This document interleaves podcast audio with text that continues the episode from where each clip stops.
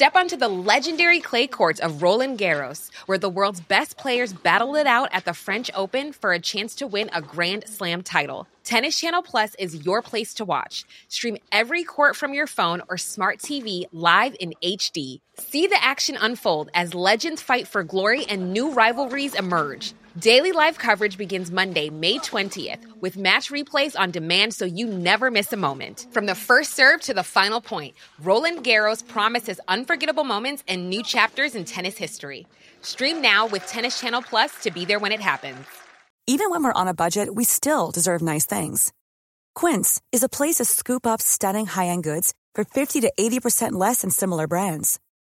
They have buttery soft cashmere sweaters starting at $50 luxurious Italian leather bags, and so much more. Plus, Quince only works with factories that use safe, ethical, and responsible manufacturing. Get the high-end goods you'll love without the high price tag with Quince. Go to quince.com/style for free shipping and 365-day returns. Millions of people have lost weight with personalized plans from Noom, like Evan, who can't stand salads and still lost 50 pounds. Salads generally for most people are the easy button, right? For me, that wasn't an option. I never really was a salad guy. That's just not who I am. But Noom worked for me. Get your personalized plan today at Noom.com. Real Noom user compensated to provide their story. In four weeks, the typical Noom user can expect to lose one to two pounds per week. Individual results may vary. Lettura della Bibbia. Ciclo di conferenze su L'attesa del Salvatore nell'Antico Testamento, tenute al Centro Culturale San Fedele di Milano nel mese di novembre e dicembre 1996 da Monsignor Gianfranco Ravasi, docente di Sacra Scrittura alla Facoltà Teologica dell'Italia Settentrionale. Terza conversazione. Sabato 14 dicembre una selezione di testi biblici messianici diretti o allegorici.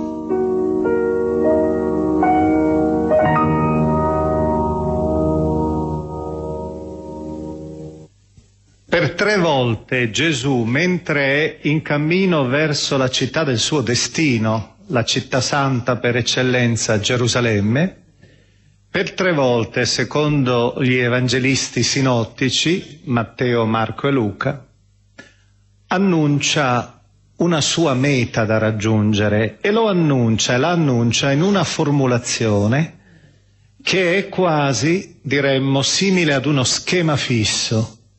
È per certi aspetti una vera e propria dichiarazione di principio. Cominciò a insegnar loro che il figlio dell'uomo doveva molto soffrire ed essere riprovato, respinto dagli anziani, dai sommi sacerdoti e dagli scribi, poi venire ucciso e dopo tre giorni risuscitare. Lo si ripete anche alcune volte con le parole sue nel discorso diretto, immediato, bisogna che il figlio dell'uomo, è necessario che il figlio dell'uomo soffra, sia respinto, muoia e risorga. Ecco, questo bisogna in greco dei è un verbo particolarmente importante nell'interno del discorso che noi stiamo facendo, discorso non facile, alla ricerca della figura di Cristo nell'Antico Testamento, abbiamo detto in una maniera forse non del tutto corretta, cioè alla ricerca della figura del Messia nell'Antico Testamento come configurazione, come prefigurazione del Messia neotestamentario. Ebbene, la sofferenza, la morte è vista da Gesù nell'interno di un progetto, di un piano, bisogna. E noi sappiamo che questo Dei, il figlio dell'uomo deve morire, fa parte, è un linguaggio tipico per rappresentare qualcosa che è inserito nell'interno di un perimetro glorioso, è inserito nell'interno di un vero e proprio piano al quale Cristo si consegna. È un piano trascendente. E naturalmente questo piano, la Chiesa delle origini, ma il Cristo stesso, anche come ebreo, non solo come colui che viene ad annunciare la buona novella del regno, considera scritto già nell'interno dell'Antico Testamento. È un progetto che egli vede già disegnato nell'interno delle scritture ebraiche. Ora la domanda è questa. Dove mai nelle scritture antiche il Messia è presentato con questi contorni di dolore, di morte? D'altra parte sappiamo che questa è una componente fondamentale del messaggio cristiano. Il credo cristiano che pronuncia Paolo, che anzi Paolo dice di aver ricevuto quando egli è diventato cristiano, quando egli si è convertito e che ora trasmette ai cristiani di Corinto nel capitolo quindicesimo della prima lettera ai Corinzi, nei versetti 3-5, ebbene questo credo comincia proprio così. Gesù Cristo è morto per i nostri peccati, secondo le scritture, e fu sepolto. E questo morire noi sappiamo che raggruma in sé anche dolore, sofferenza, lacerazione, quella che noi abbiamo chiamato la passione. Nietzsche, famoso filosofo tedesco, nell'Anticristo diceva Gesù è stato l'unico cristiano in assoluto, però purtroppo è finito in croce. Anche egli riconosceva in qualche modo che il cristianesimo, che si esauriva nell'interno della figura di Cristo, aveva come punto terminale la croce e che per lui era anche il sigillo dell'annientamento di una religione, di un messaggio che non poteva essere sopportato dalla nostra storia. Dall'altra parte, se prendiamo invece i cristiani, hanno considerato la croce veramente come la specificazione suprema del mistero di Cristo. Quindi bisognava dare rilievo in tutti i modi a questo evento cercando di comprenderlo come un evento facente parte di un grande disegno. E per i cristiani io vorrei tra le mille, mille, migliaia di citazioni possibili evocare le parole di uno scrittore cristiano del III secolo, Ippolito di Roma, che nelle sue omelie pasquali scrive così. L'albero della croce, dalle dimensioni celesti, dalla terra si è innalzato fino al cielo. È il sostegno di tutte le cose, il punto d'appoggio dell'universo, ciò che unisce il mondo allargando le sue sante braccia sul legno, Cristo ha dispiegato due ali, la destra e la sinistra, chiamando a sé tutti i credenti, avvolgendoli per proteggerli, come la madre coi suoi piccoli. Una bellissima pagina, tra l'altro antichissima, siamo nel terzo secolo, in cui si rappresenta, vedete, la croce come il grande nodo che tiene insieme l'eterno e la storia, ma che tiene insieme anche tutta l'umanità. Non per nulla Cristo aveva detto che quando io sarò innalzato da terra, tutti attrarrò a me. E era stato dichiarato anche che la sua morte, dice Giovanni, avrebbe riunito in unità tutti i figli di Dio dispersi, di escorpismena, cioè in greco, disseminati per il mondo, sarebbero stati quasi attirati a questo punto capitale, a questo polo di attrazione di tutta la storia. Ebbene, dobbiamo allora rispondere a quell'interrogativo, a quella domanda. Quali radici ha questa concezione? È una concezione del tutto inedita, del tutto cristiana?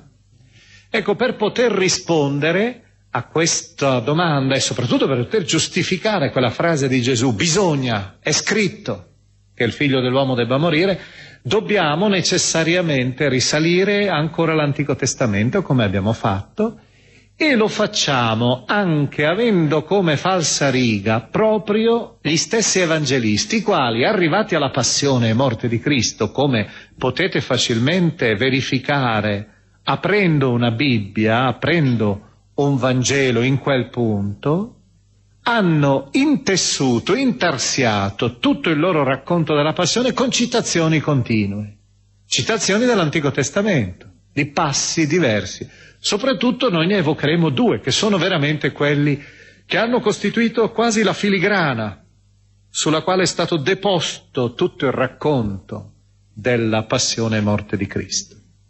Ma per poter, prima di parlare di questi testi, dobbiamo fare una considerazione su un particolare modello. Se ricordate, nell'ultima nostra lettura biblica abbiamo parlato di un modello antico testamentario che è diventato spontaneamente la trama per la rappresentazione della figura del, di Gesù Messia, di Gesù Cristo. Ed è stato il modello regale. Questa volta invece il modello che ci interessa è il modello profetico. Partiamo per poter comprendere questo viaggio dall'Antico Testamento al Nuovo, che non è un viaggio così immediato e così semplice come forse tante volte appunto vi si è anche spiegato, dicendo, beh, c'era il profeta Isaia che parlava di una figura sofferente, questa figura è Cristo.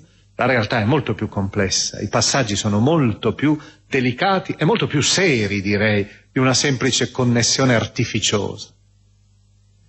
Il punto di partenza è un passo del Deuteronomio nel capitolo diciottesimo nei versetti 15 e 18. Sono due passi, due versetti tra l'altro ripetuti, ma ripetuti da due angolature diverse, perché nel primo è una dichiarazione che fa Mosè stesso, la seconda invece è una dichiarazione che fa Dio nei confronti di Mosè. Si sta parlando delle grandi istituzioni di Israele nel capitolo diciottesimo, prima era già apparsa, non so, la figura del sovrano, la figura del sacerdote e c'è la figura anche del profeta. Solo che Mosè, nel capitolo diciottesimo al versetto 15, dice il Signore tuo Dio, dice ad Israele, al popolo che l'ascolta, susciterà per te fra i tuoi fratelli in mezzo a te un profeta come me. Lui ascolterete. E poche righe dopo Dio dà il sigillo a questa frase. Sentite, sono le stesse parole. Susciterò per loro in mezzo ai loro fratelli un profeta come te. Porrò le mie parole sulla sua bocca ed egli dirà loro tutto ciò che io gli ordinerò. Come vedete è l'annuncio, Mosè guarda al futuro e vede un profeta, un profeta che è tra l'altro annunziato anche da Dio, sulle cui labbra c'è la parola perfetta di Dio. È colui che è la trasparenza assoluta del verbo, è la trasparenza assoluta della volontà di Dio. Ebbene, qual è stata l'interpretazione che ha dato il giudaismo successivo, ma anche già nell'interno dell'Antico Testamento, di questa dichiarazione? Beh, questa dichiarazione come significato di base voleva semplicemente dire questo. Mosè annuncia che la profezia non verrà mai meno. Quel profeta che verrà dopo di me è un singolare collettivo per indicare tutti i profeti. Ci sarà sempre nell'interno di Israele il seme fecondo della profezia. Non mancherà mai. Anzi, voi sapete che a un certo momento si dirà esplicitamente quando Dio manda la maledizione Qual è la peggiore maledizione? È quella di non avere più i profeti. E il popolo è cieco, non sa più che cosa fare, non sa più qual è il senso profondo della sua storia. I politici gli insegnano tante cose sul fluire delle sue, delle sue vicende, della sua storia concreta, ma egli non sa qual è il senso ultimo. Ha bisogno di questo sguardo che riesce a perforare l'involucro della realtà e a cogliere il senso profondo e ultimo, perché come ben sapete questa è la funzione del profeta, che non è quella di indovinare il futuro, ma è quella, l'abbiamo già ripetuto, di intuire nell'interno di esso un senso trascendente, di intuire nel, nell'interno del tempo una traiettoria che va oltre la l'apparente confusione, l'apparente agglomerato confuso delle vicende umane. Tuttavia Israele, dicevo, la tradizione ha cominciato a sentire nell'interno delle parole di Mosè l'annuncio di un profeta con la P maiuscola. Ed è nata così l'idea che il Messia sarebbe arrivato alla fine come il profeta perfetto, quello che avrebbe detto l'ultima parola. E voi sapete che Luca, per esempio, descrive la figura di Cristo, e avremo occasione, quando parleremo di Cristo nel Nuovo Testamento, di rappresentare questo Cristo veramente come un profeta. Egli è un profeta, è una parola di Dio piena e definitiva.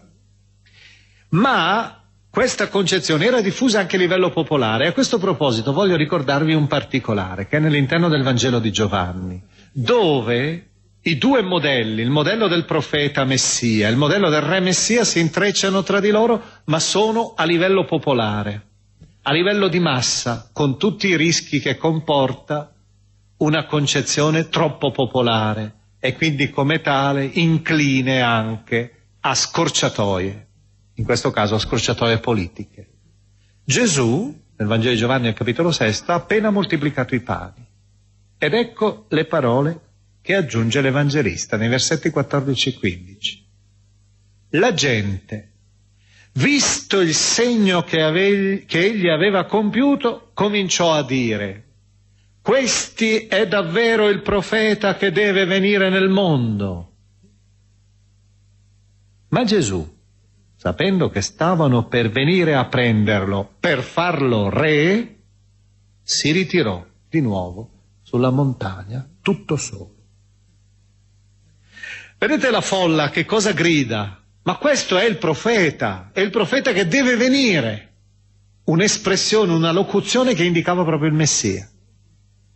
E Cristo capisce che questa concezione profetica non è quella che pure egli sentiva per certi aspetti come sua, perché diventa anch'egli l'uomo della parola per eccellenza, ma capisce che sconfina nell'interno di una concezione sociopolitica, di una salvezza che egli anche dà, ma che non vuole che sia primaria.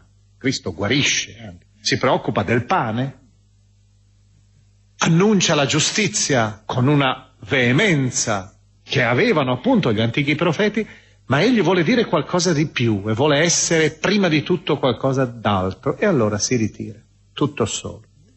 Ecco, a questo punto, proprio tenendo presente questo respiro di Israele, la speranza di Israele in un Messia profeta, noi cerchiamo di vedere quali sono le pagine che hanno dipinto questo Messia come profeta, ma soprattutto l'hanno dipinto come un Messia che soffre, un Messia che muore.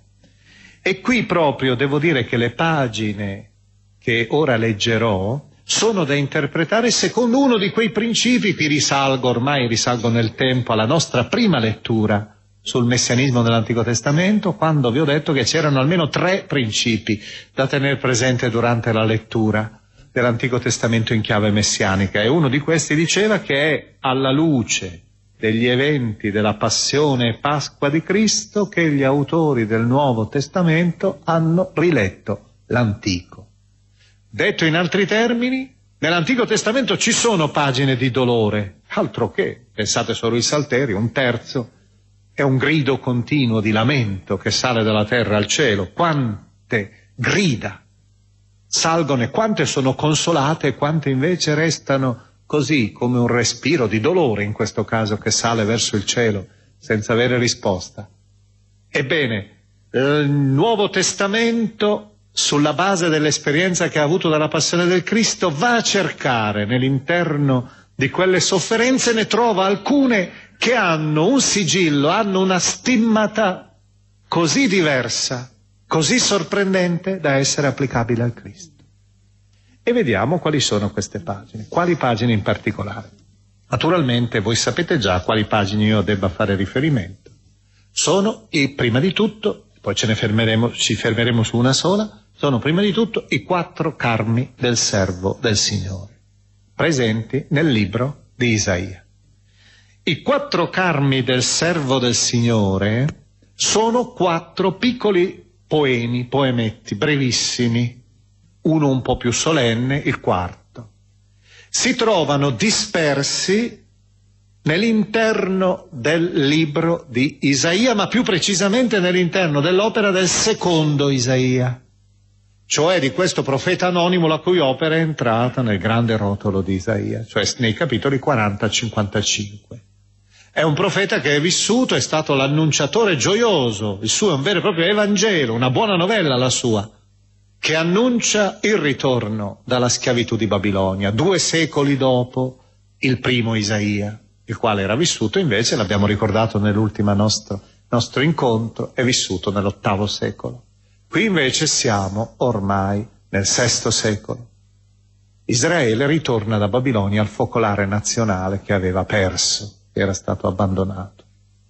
Ebbene, nell'interno di questi capitoli, dal 40 al 55, sono incastonati tre testi, nel capitolo 42, nel 49, nel 50 e nel 53, quattro testi sono incastonati, che hanno una loro caratteristica.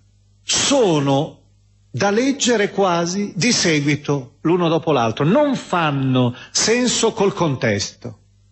Il contesto, cioè, risulta non capace di spiegarli. E pensate che questa considerazione è stata fatta da un esegeta svizzero, Bernard Doom, nel 1892 già quando egli si era accorto che nell'interno di questo profeta a sé stante c'erano, secondo Isaia, c'erano questi testi che egli considerava come una specie di strato speciale del libro ed erano, e ne interrompevano un po' il flusso, ed erano stati inseriti, disseminati nell'interno di queste pagine, però conservavano, estrapolati, estratti da quel corpo, conservavano intatti intatta una loro continuità.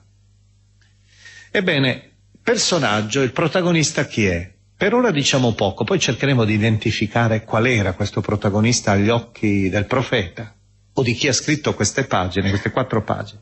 Viene chiamato Eved. Questa parola in ebraico non significa servo, come traduciamo noi, sì significa servo, ma per noi servo vuol dire appunto la servitù, lo schiavo. Questo non è il concetto vero, perché il concetto di Eved, titolo che è attribuito ad Abramo, attribuito a Davide, attribuito a Giosuè, attribuito ai profeti, è un titolo nobiliare. Tanto è vero che nel primo di questi canti, proprio nella, nella prima riga, 42.1, nel primo carme del servo, si dice, ecco il mio servo, poi lo si spiega, ecco il mio eletto servo ed eletto. È qualcosa di molto più vicino al ministro, cioè a una persona che ha una funzione altissima da attuare. Ed è per questo che anche forse bisogna riconsiderare la frase di Maria. Eccomi sono la serva del Signore. Non è semplicemente una dichiarazione di umiltà, è una dichiarazione di grandezza. Tant'è vero che aggiunge, si faccia di me secondo la tua parola. Cioè, io sono pronto ad entrare in questo disegno grandioso. Come è possibile che accada questo? E questo grande disegno è il disegno della salvezza, dell'incarnazione. Quindi protagonista è questo alto personaggio e questa figura, questa fisionomia è, ha alcune caratteristiche. Un servo è eletto, abbiamo detto, ed è soprattutto avvolto dallo spirito è percorso dallo Spirito e in lui domina una componente che adesso vorrei subito mettervi in luce. Questa componente è la componente della parola. Capite? Se ha la parola come suo strumento fondamentale, è segno che egli è ritratto con dei, con dei lineamenti che sono quelli tipici di un profeta, perché il profeta è per eccellenza l'uomo della parola il termine greco con cui è stato chiamato profeta, profemi, eh, femi in greco indica profetes, femi indica il parlare, è colui che per eccellenza parla. Ha reso la mia bocca come spada affilata, dirà il servo.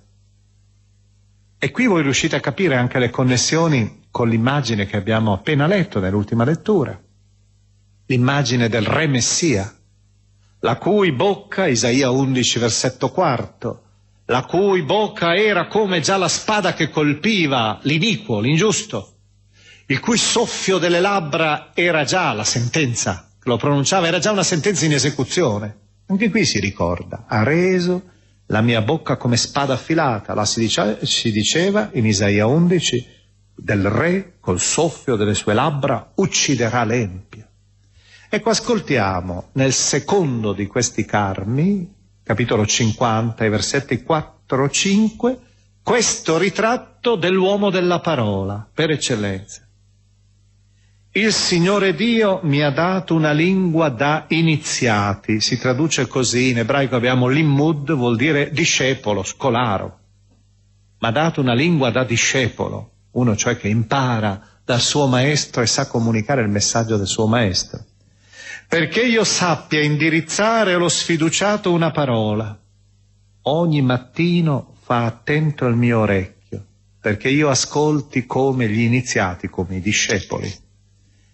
Il Signore Dio mi ha aperto l'orecchio e io non ho opposto resistenza, non mi sono tirato indietro. Una poetessa ebrea, un testo che ho avuto già occasione di citare, Nelly Sachs, che è stata anche premio Nobel per la letteratura, in una sua pagina dedicata ai profeti usa proprio l'immagine dell'orecchio, però parla dell'orecchio dell'uomo. Un orecchio ostruito di ortiche, che non riesce a sentire la voce del profeta. E invece il profeta cerca proprio l'orecchio dell'uomo come patria, come patria in cui riposare e vivere, perché la sua parola è una parola destinata ad essere ascoltata, è destinata a fermentare, a far lievitare le coscienze. Ma ecco che, dopo aver detto quindi che il ritratto del servo è un ritratto di un profeta si aggiunge qualcosa di più, qualcosa di sorprendente, che in realtà fa parte anche un po' dell'esperienza profetica, ma si comincia ora quasi a formalizzarlo come necessario. Il profeta deve soffrire. Ed è vero questo. La storia dei profeti, il rifiuto della profezia e del profeta è costante. Sentiamo nel versetto, se basterebbe soltanto leggere la storia di Geremia leggere i capitoli, alcuni capitoli disseminati nell'interno dei capitoli dal 10 al 20, le cosiddette confessioni di Geremia, per riuscire a capire cosa vuol dire il dolore come pane quotidiano per il profeta. Il profeta di sua natura è un emarginato e badate bene non solo dal potere, perché anche il popolo non lo ama, perché la sua voce è una voce che corrode il luogo comune, che corrode lo stereotipo, che corrode l'abitudine, che ti riporta in profondità fino alla coscienza ultima, ti fa sensibile e allora diventa la sua parola fastidiosa. Geremia sperimenta anche questo. Bene, ascoltiamo il versetto sesto, sempre del capitolo cinquantesimo, sempre del secondo carme del servo, il Signore Dio mi ha aperto l'orecchio, si diceva, io non ho opposto resistenza, non mi sono tirato indietro. Ed ecco il versetto sesto. Ho presentato il dorso ai flagellatori, la guancia a coloro che mi strappavano la barba. Non ho sottratto la faccia agli insulti e agli sputi. Tra l'altro qui per una serie di ammiccamenti che non sto a spiegare all'Antico Testamento, questa aggressione che subisce è un'aggressione piena di significati, di umiliazioni, perché la barba è il segno della virilità e quindi è la distruzione della persona, nella sua dignità. Si flagella sul dorso di solito lo stupido, per cui viene ridotto ad essere lo stupido, oggetto quasi da, di irrisione da parte dei bambini, il libro dei proverbi ironizza sullo stolto che viene flagellato sul dorso. Ma voi anche cominciate a capire, se avete ascoltato questo verso alla maniera degli evangelisti, cioè da cristiani, voi avete capito che questo verso già conteneva nell'interno la possibilità di applicarlo alla figura del Cristo nei momenti della tortura che egli subisce durante il processo romano. Ma andiamo avanti e soprattutto ci fermiamo su uno di questi carmi, di questi canti, sul quarto. Il quarto è il più importante di tutti, il più celebre, l'avete sentito leggere tante volte, quelli che sono praticanti assidui sanno che quando arriva la settimana santa questo è un testo che viene proclamato, viene ripetuto, ma soprattutto sanno che gli evangelisti l'hanno usato veramente quasi come se fosse un eco, mentre scrivevano, descrivevano la passione del Cristo. Questo Carme tra l'altro, ha al suo interno una fisionomia che non è solo quella di un profeta, l'uomo della parola e serve, che soffre, ma anche forse quella di uno degli Anawim, termine ebraico col quale si indicavano i poveri, termine col quale si indicavano però non solo i poveri sociologici, certamente in senso sociologico, senso sociale, si indicavano i poveri in senso totale ed assoluto, cioè coloro che si consacrano completamente a Dio perché non hanno nessun appoggio sul potere, non hanno nessun appoggio sulla ricchezza. Curiosamente la radice ebraica anau, anawim, è un plurale, che indica i poveri, significa letteralmente essere curvi. I poveri sulla faccia della terra sono sempre schiacciati da qualcun altro, anche socialmente ma c'è anche un atteggiamento religioso nell'essere curvi, è l'atteggiamento dell'adorazione. Il potente si erge e sfida Dio, convinto di essere alla pari. Il giusto e il povero si piega. Ecco, c'è nell'interno, e l'ha fatto notare uno studioso francese, Jolin, questo aspetto, l'aspetto della sofferenza, che è della povertà, che è però anche un gesto di consacrazione e vedremo che questo è un elemento importante. Come è costruito questo testo che dobbiamo leggere? È costruito a trittico. Abbiamo una specie di antifona all'inizio e alla fine e un corpus al centro. All'inizio abbiamo una dichiarazione di Dio, parla Dio, e alla fine ancora Dio parlerà. E qual è la dichiarazione che Dio fa? Questa dichiarazione è, la leggiamo subito, la si trova in realtà nel capitolo 52, alla fine del 52, nei versetti 13-15. Nell'interno di questi versetti Dio entra in scena, presenta il suo servo e dice ciò che sarà la meta terminale, ma fa balenare il percorso per raggiungere quella meta. Ecco, il mio servo avrà successo, sarà innalzato, onorato, esaltato grandemente. Guardate, quattro verbi sinonimi per indicare la gloria, subito in apertura. Avrà successo, sarà innalzato, sarà onorato, sarà grandemente esaltato. Pensate a Giovanni che descrive la resurrezione di Cristo come una There's never been a faster or easier way to start your weight loss journey than with PlushCare. PlushCare accepts most insurance plans and gives you online access to board-certified physicians who can prescribe FDA-approved weight loss medications like Wigovi and Zepbound for those who qualify. Take charge of your health and speak with a board-certified physician about a weight loss plan that's right for you. Get started today at plushcare.com slash weight loss. That's plushcare.com slash weight loss plushcare.com slash weight loss. Even when we're on a budget, we still deserve nice things. Quince is a place to scoop up stunning high-end goods for 50 to 80% less than similar brands.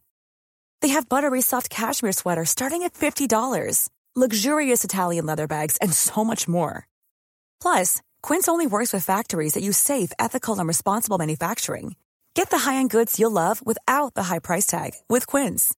Go to quince.com slash style for free shipping and 365-day returns. Esaltazione in croce, ma un innalzamento sul trono della gloria. Come molti si stupirono di lui, però aggiunge subito Dio, tanto era sfigurato per essere d'uomo il suo aspetto e diversa la sua forma da quella dei figli dell'uomo, Così si meraviglieranno di lui molte genti. I re davanti a lui si chiuderanno la bocca, poiché vedranno un fatto mai ad, racconta- ad essi raccontato e comprenderanno ciò che mai essi avevano udito. Che cosa vuol dire questa frase? La frase è tutta in un contrasto, in un'antitesi violenta. Prima ci sono i quattro verbi della gloria. Ma chi sale su questo trono ideale che Dio ha posto davanti a coloro che lo stanno ascoltando per collocarvi il suo servo? Sale un uomo che è così sfigurato da non avere più l'aspetto di uomo. Sale una persona che è stato così deformato e così deformato da non avere più la forma dei figli dell'uomo. Sale cioè sul trono uno sconfitto. Sale sul trono una vittima, un ferito, un miserabile. E capite che tutto questo non è che fosse molto facile. Adesso noi riusciamo a leggere questo aspetto anche alla luce della teologia cristiana. Ma per l'Antico Testamento questa dichiarazione non era così spontaneamente comprensibile, perché anche voi sapete che esiste un filo continuo teologico, biblico, che continua a dichiarare che il dolore e la sofferenza hanno alla radice un peccato, che la sofferenza è segno di maledizione divina, è segno del giudizio, è la famosa teoria della retribuzione. Ricordate quando Gesù, tanto per prendere il caso estremo, come la popolazione che gli sta attorno, la folla di Gerusalemme che lo circonda, rifletta questa concezione. Quando Gesù passa davanti al cieco nato. Pensate, il cieco nato per noi è il dolore innocente, che casomai solleva tanti interrogativi a Dio. Qual è la domanda che gli fanno invece gli interlocutori? Chi ha peccato? perché costui sia dato cieco? Lui o i suoi genitori? Riflettendo le due correnti teologiche rabbiniche, secondo la quale poteva aver peccato il feto da quando era nel grembo, oppure il genitore inquinando quasi la sua creatura. Vedete il nesso delitto-castigo come necessario. È verificabile. Tutto il libro di Giobbe è una protesta contro questa tesi, che però era la tesi della teologia dominante. Ecco, qui abbiamo, per la prima volta, come accadrà anche in Giobbe, il sovvolgimento di questa teoria. Il servo sarà glorificato nonostante sia sfigurato e sofferente. La sofferenza, così come descritta, non è più segno di reiezione, ma è segno di elezione. La sofferenza non è più, non ha più come sorgente un delitto, ma ha come sorgente l'elezione da parte di Dio. Ecco, a questo punto allora entriamo nel corpus del canto. E qui è tutta l'assemblea che canta. È una specie di folla quasi, che sta proclamando un canto corale, il quale canto corale ha le caratteristiche di un elogio funebre. È il canto di uno che è morto dopo una vita tormentata, anzi diciamolo già, potremmo dire col linguaggio cristiano, perché così riusciamo a capire come gli evangelisti si sono mossi, è il canto di una nascita, di una passione, di una morte e di una glorificazione. Ma questo lasceremo alla fine. Per cui vedete che in pratica gli evangelisti si trovavano all'interno di questo testo che di per sé non è messianico, vedremo dopo chi sarà mai questo personaggio, questo servo sofferente, avevano già veramente il tessuto narrativo per dire che tutto ciò che al Cristo in questo momento succede è non nei dettagli, ma nella sua sostanza già presente in quella pagina. Ebbene, il canto corale, tra l'altro, tra parentesi, è anche letterariamente un testo molto suggestivo. In ebraico, per esempio, è tutto dominato dal suono O-U, O-U, cioè suoni cupi, quasi a creare come una melopea di lamento, una melopea orientale. È anche un testo non facile da tradursi. Pensate che non è sicuramente stato scritto dal secondo Isaia. È incastonato qui, è inserito qui l'abbiamo la prova perché ci sono in pochi versetti ben 46 vocaboli che secondo Isaia non usa mai. Quindi è uno stile del tutto diverso. È un poeta di classe, il quale sta descrivendo un'esperienza però profondamente lacerante. Io vorrei ricordarvi le immagini che vengono usate, i simboli, una sequenza di simboli che sono suggestivi. Io devo descrivere la nascita, l'apparire nel mondo. Ecco, si usa un'immagine del tutto sorprendente. Abbiamo il deserto, deserto arido, la steppa, e in questo deserto all'improvviso si vede puntare e crescere un virgulto, un virgulto con la sua fronda. Ricordate che abbiamo già visto che nell'interno del capitolo undicesimo di Isaia per il Messia Re si rappresentava, lo si rappresentava come un germoglio sbocciato dal tronco arido e dalla radice ormai inaridita di Jesse, della dinastia davidica. Qui si usa un altro vocabolo, non quello di germoglio, però è significativa già l'immagine che sarà poi un'immagine tipicamente messianica. Che cosa vuol dire affermare che egli nasce, sboccia nell'interno di un deserto? Ma la risposta è abbastanza facile. Abbiamo la rappresentazione di un dono divino per eccellenza. Egli è un dono. È grazia, non è prodotto dalla nostra terra. Ancora una seconda immagine, il volto, la figura umana, un volto sfigurato. Anzi, crea orrore, ci si copre la faccia, è quell'atteggiamento tipico di reazione che poi per l'ebreo è ancora più forte anche a noi quando vediamo un corpo maciullato in un incidente, abbiamo la reazione spontanea, il coprirsi, lo sguardo, allontanare lo sguardo. Qui c'è qualcosa di più perché sapete che se io mi entravo in contatto con uh, un ferito automaticamente io venivo, diventavo impuro. Quindi c'era anche questa dimensione sacrale. Ancora andiamo avanti e troverete l'immagine di un agnello. L'agnello che viene applicato al servo ed è un'immagine rappresentata tra l'altro in contrapposizione col gregge. C'è lui che è un agnello a sé stante e c'è il gregge che se ne va, siamo noi, il gregge sbandato. Un gregge che corre per picchi, per strade impossibili e pericolose, ed egli invece che è l'agnello che viene immolato, un agnello sacrificale. Ancora c'è il tema del silenzio. Egli è colpito, ferito, umiliato, però non parla. L'immagine è ancora quella dell'agnello, l'agnello però che è sotto le forbici dei tosatori, non emette nessun belato, si lascia tosare in silenzio. Pensate alla differenza con Geremia, con Giobbe. Giobbe è un urlo torrenziale. Geremia è un lamento continuo e lacerante che arriva al punto persino di diventare quasi blasfemo, come quello di Giobbe, da desiderare persino il suicidio. Maledetto il giorno in cui nacqui. E invece ecco che c'è una dichiarazione che nell'interno di questo Carme che è di assoluta piete e serenità. Egli va in fronte, incontro al suo destino con estrema tranquillità, con silenzio. E da ultimo c'è l'immagine del suo sepolcro.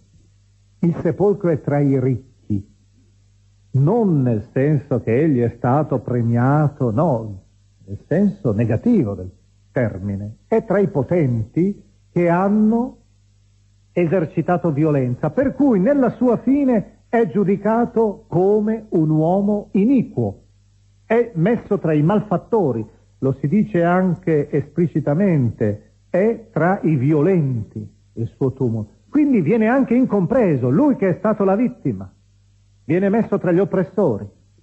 Un destino radicalmente negativo, ma le ultime parole di questo canto intonato da questa assemblea intera che guarda questa figura misteriosa che si erge alonata di luce e nel silenzio assoluto, queste ultime parole sono le parole che cambiano veramente il destino di questa creatura. Io vorrei però leggervi ora di questo canto soltanto alcuni versetti perché sono rilevanti per riuscire a capire il valore del dolore di quest'uomo, di questa figura. Ascoltate, versetti 4, 6, dal 4 al 6 del capitolo 53. E ripeto che il, can- grande canto occupa canto corale occupa nel capitolo 53 i versetti 1-11a, fino alla prima metà del versetto 11. Egli è là con tutto il suo dolore, disprezzato e così via, eppure egli si è caricato delle nostre sofferenze, si è addossato i nostri dolori e noi lo giudicavamo castigato, percosso da Dio e umiliato. Vedete che salta la teoria della retribuzione che dicevo prima? Noi ritenevamo che lui fosse castigato perché peccatore e invece il dolore è suo il peccato è nostro. Delitto e castigo ormai non sono più sullo stesso soggetto. Noi siamo criminali, lui è il giusto e lui soffre, lui è punito. Egli è stato trafitto per i nostri delitti, schiacciato per le nostre iniquità. Il castigo che ci dà salvezza si è abbattuto su di lui. Qui c'è questa bellissima frase, anche genialissima come immagine per le sue piaghe noi siamo stati guariti. E le piaghe sono il segno di una malattia. Ed ecco invece che diventano sorgente di guarigione, segno di guarigione. Non è la pelle sana, in questo caso segno di salute. Noi tutti eravamo sperduti come un gregge, ognuno di noi seguiva la sua strada. Il Signore, sentite questa dichiarazione puntuale, fece ricadere su di lui l'iniquità di noi tutti. Voi capite che abbiamo proprio la rappresentazione di una figura espiatrice che assume su di sé il male del mondo e tutto il giudizio di Dio per poterlo del tutto dissolvere e far sì che l'umanità, gli altri, abbiano ad essere redenti. E la dichiarazione finale, ho detto, di questo grande inno, ci apre alle parole conclusive di Dio. Le dichiarazioni finali sono queste, versetto 10 e 11a. È l'inno che sta per finire, il canto, questo elogio funebre che sta per finire. Al Signore è piaciuto prostrarlo con dolori. Quando offrirà se stesso in espiazione, vedrà una discendenza, vivrà a lungo, si compirà per mezzo suo la volontà del Signore, dopo il suo intimo tormento vedrà la luce e si sazierà della conoscenza di Dio, della sua conoscenza. Come vedete, egli è approdato alla morte, in quel sepolcro infame, ma in quel, da quel sepolcro egli va oltre.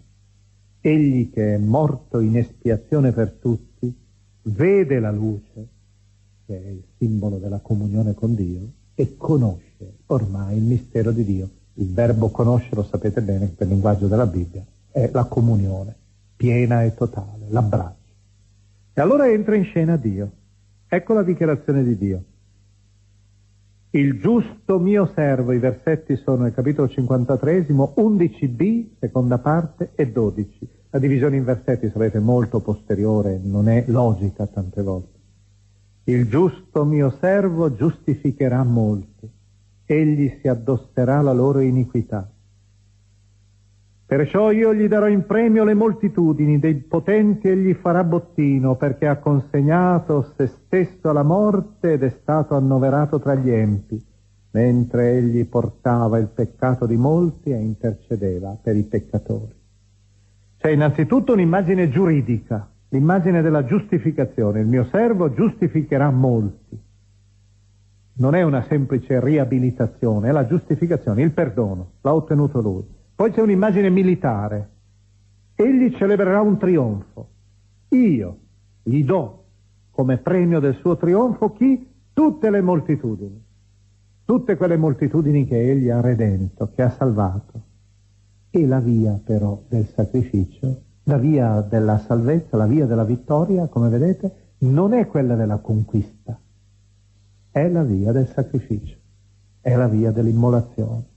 Si cambia anche qui tutta la concezione. Non più il Messia re trionfatore che passa col suo cavallo glorioso, che instaura anche la pace, come dice Zaccaria nel capitolo 9, porta la pace al mondo, ma è sempre il grande sovrano.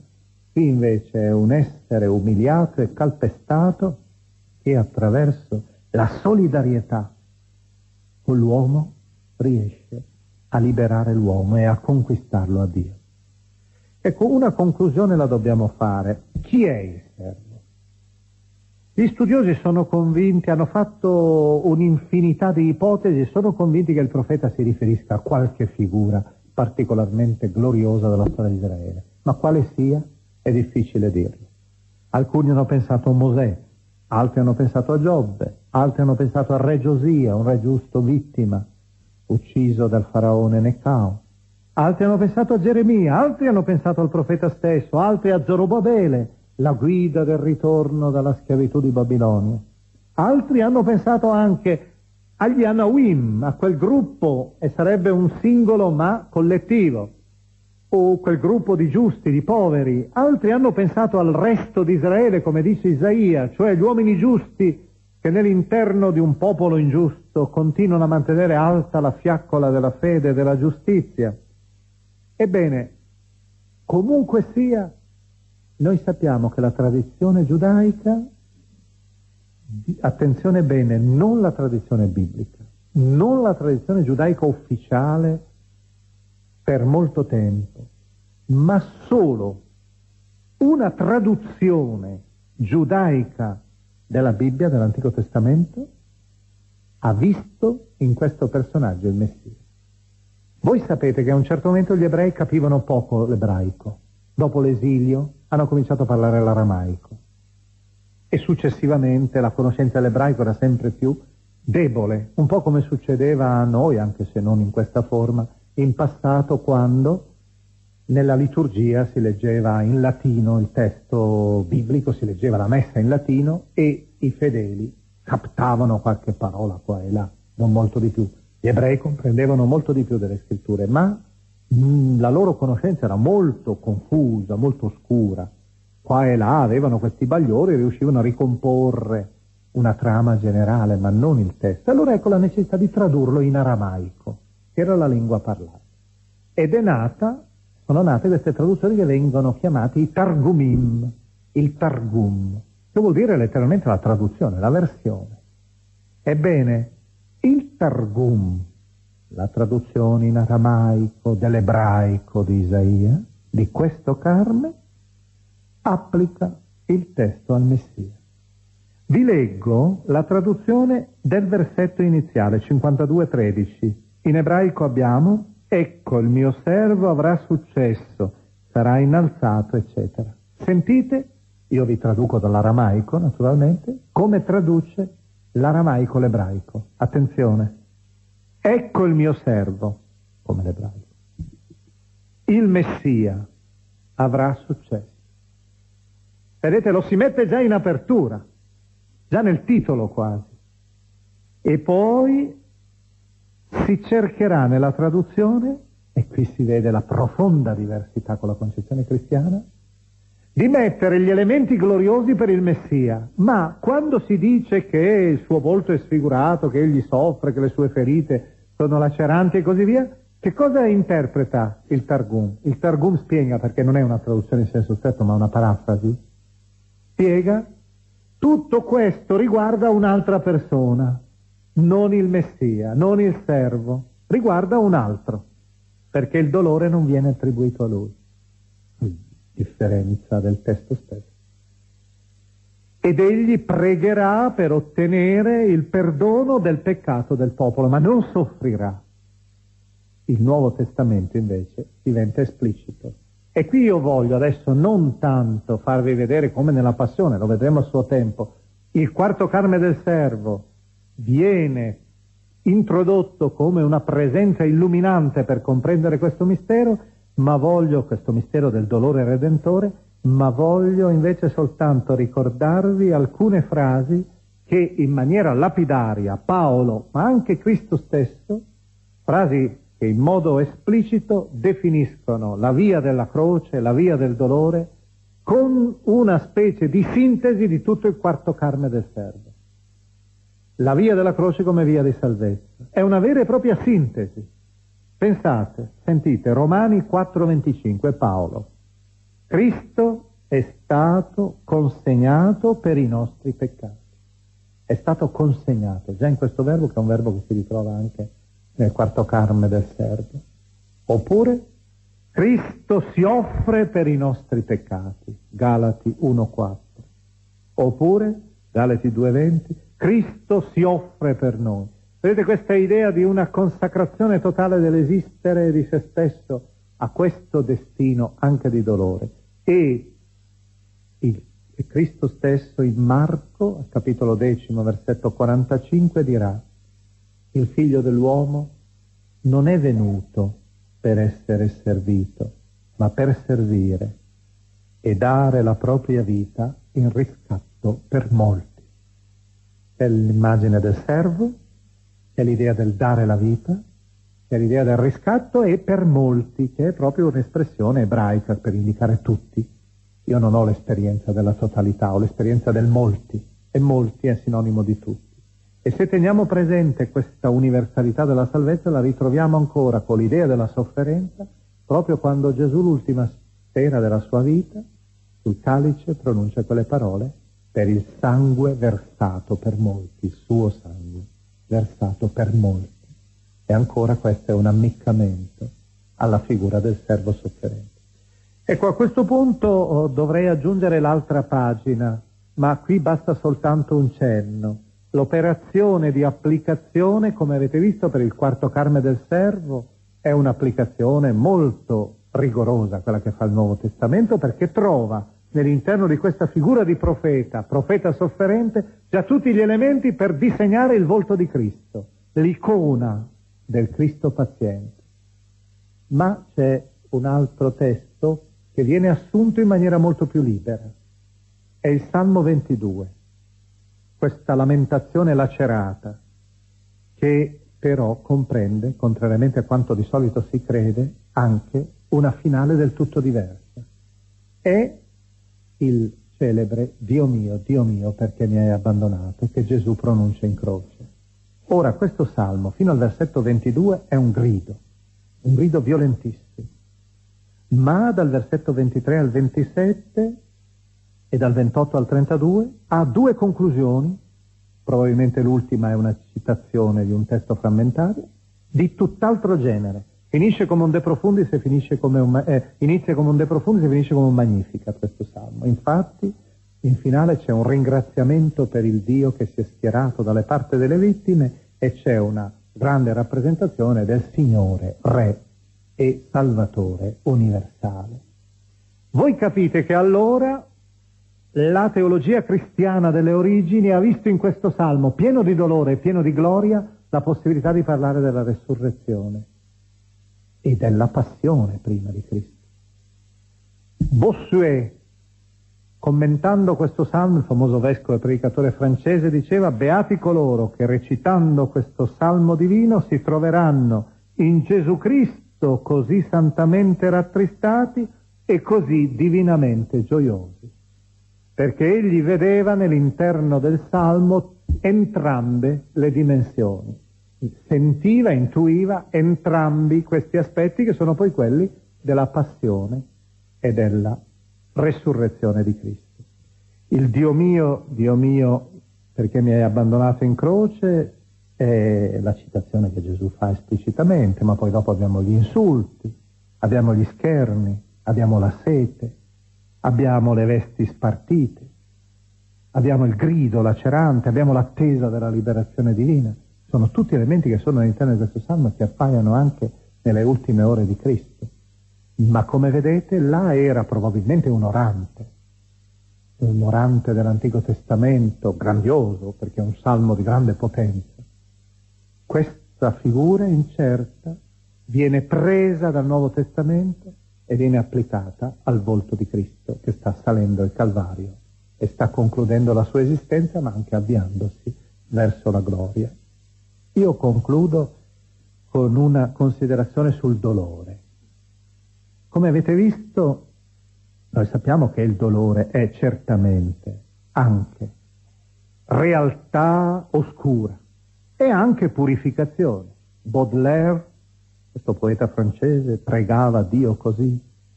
Soyez béni mon Dieu qui donnait la souffrance comme un divin remède à nos impuretés.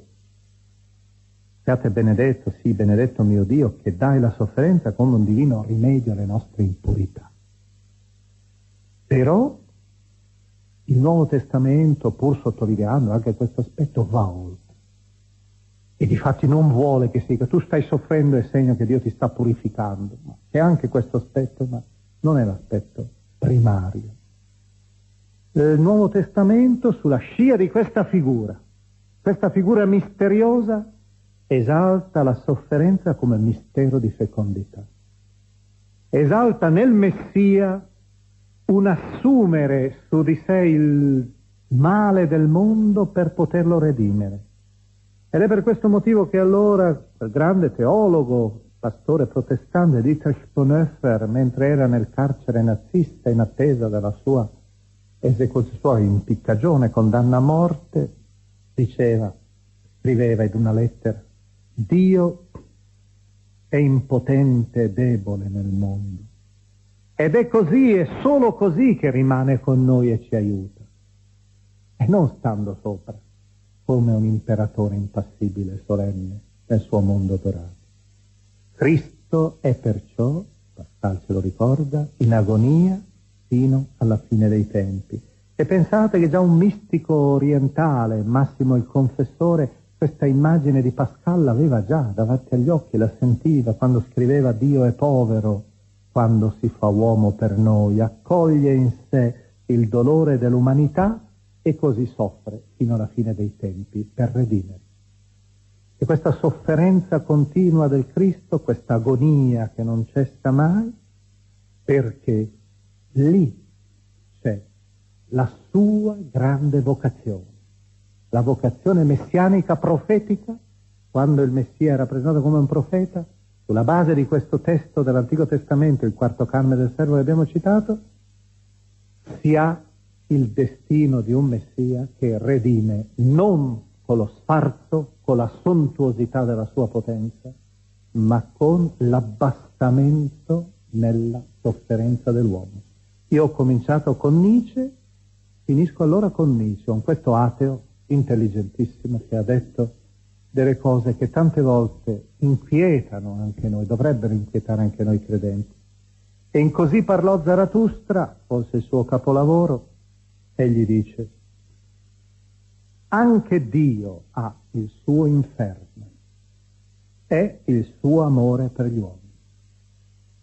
Dio è morto ed è la sua pietà per gli uomini che lo ha ucciso la morte di Cristo in croce è proprio squisitamente un atto di amore e lo capiscono tutti quelli che ricordano la verità di quelle parole che ha detto Cristo in quella notte. Non c'è amore più grande di colui che dà la vita per la persona che ama. Quel dolore nel morire è in realtà una delle più grandi glorie. È lì che comincia la Pasqua del Signore. Grazie.